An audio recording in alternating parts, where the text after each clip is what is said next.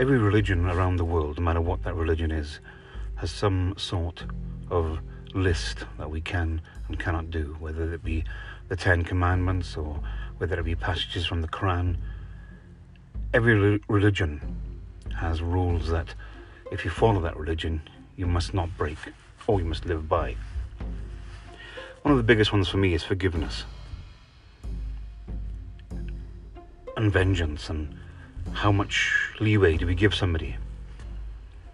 As a non-Christian, looking at the way a Christian is said to live, I can't help but look at the Ten Commandments with a certain amount of irony and humour. The 10 laws of the Christian God are made up of what you can't do. You shouldn't do this, you shouldn't do that. You shouldn't do this or have that. And overall, there is no freedom in where you choose to live, what you choose to do, and who you choose to do it with. An example is obviously, thou should worship no idol or any graven image. What is a crucifix if it's not an idol? How many churches can you go into and see a massive crucifix hanging from the ceiling at the front, or a 5-foot-tall marble statue depicting what Mary, the mother of Christ, looked like? There are paintings galore of Jesus and God. There are paintings of the Last Supper and paintings of a magical white beam of light showing the way to heaven. These are only examples, but there are thousands. Aren't these idols that being worshipped? Doesn't that just make a mockery of that particular Ten Commandment? Aren't the paintings of Jesus that holy men kneel down in front of to pray, aren't they graven images?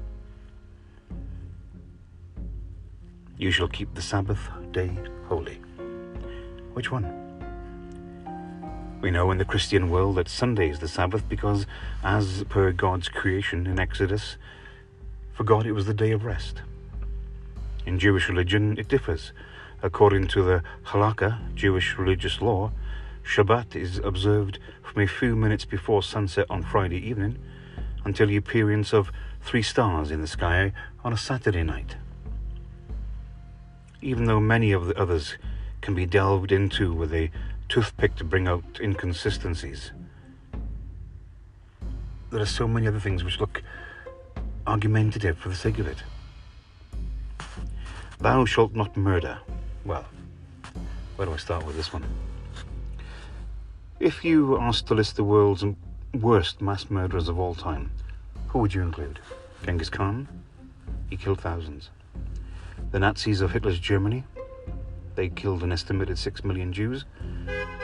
Even the Gothic Count Dracula, the real Vlad Tepes, Vlad the Impaler, is said to have killed hundreds of thousands of his enemies.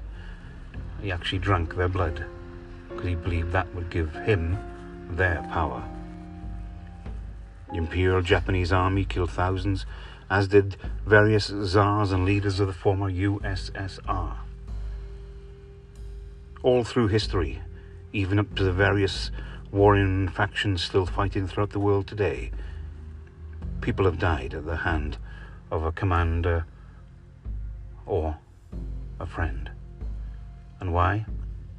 Because of religion.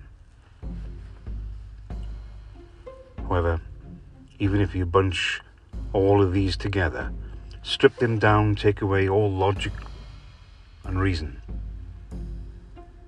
the underlying fault is religion. A greed for power and wealth, a ruthless attraction to someone else's land, a golden statue, a bit of paper in a frame. It all leads to power.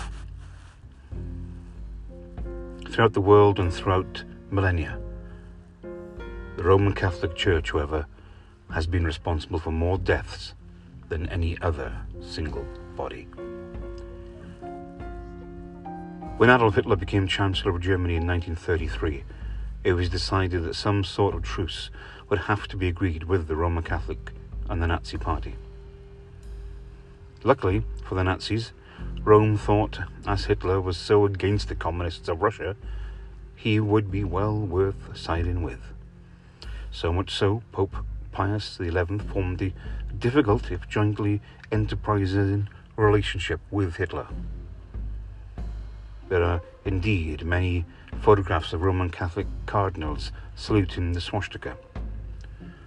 One of the Holy Fathers is even heard to be praying, "We give thanks to our Lord my God and to Adolf Hitler." This is a fact, it's not a made-up statement. It really happened. So once again, I'm thrown into a tumble dryer of confusion and fact. The holiest embodiment, in their opinion, of the Word of God, the Roman Catholic Church, indeed was in league with the most hated and evil group of leaders the world has ever known. It's even been claimed the Vatican knew of the Nazis' decision to eliminate Jews. Also, as we've already known, many of the Nazis' command after the war made their way via various routes to Argentina, specifically a town in the western border of the country called Baranoche. Walk around this quiet town today and you could swear that you're in a mountain village in the middle of Germany. The architecture, most of the street names, most of the signs are all in German. The cafe sells mainly German foods, whilst the local bar is most definitely a beer keller of sorts. However, looking into this more, you see that in order to escape Germany and executions at the hands of the Allies, many of the Nazi command needed to help each other and their subordinates to escape. Many of the higher ranking were helped by the Roman Catholic Church. Just inside the Italian border is the town of Tyrol.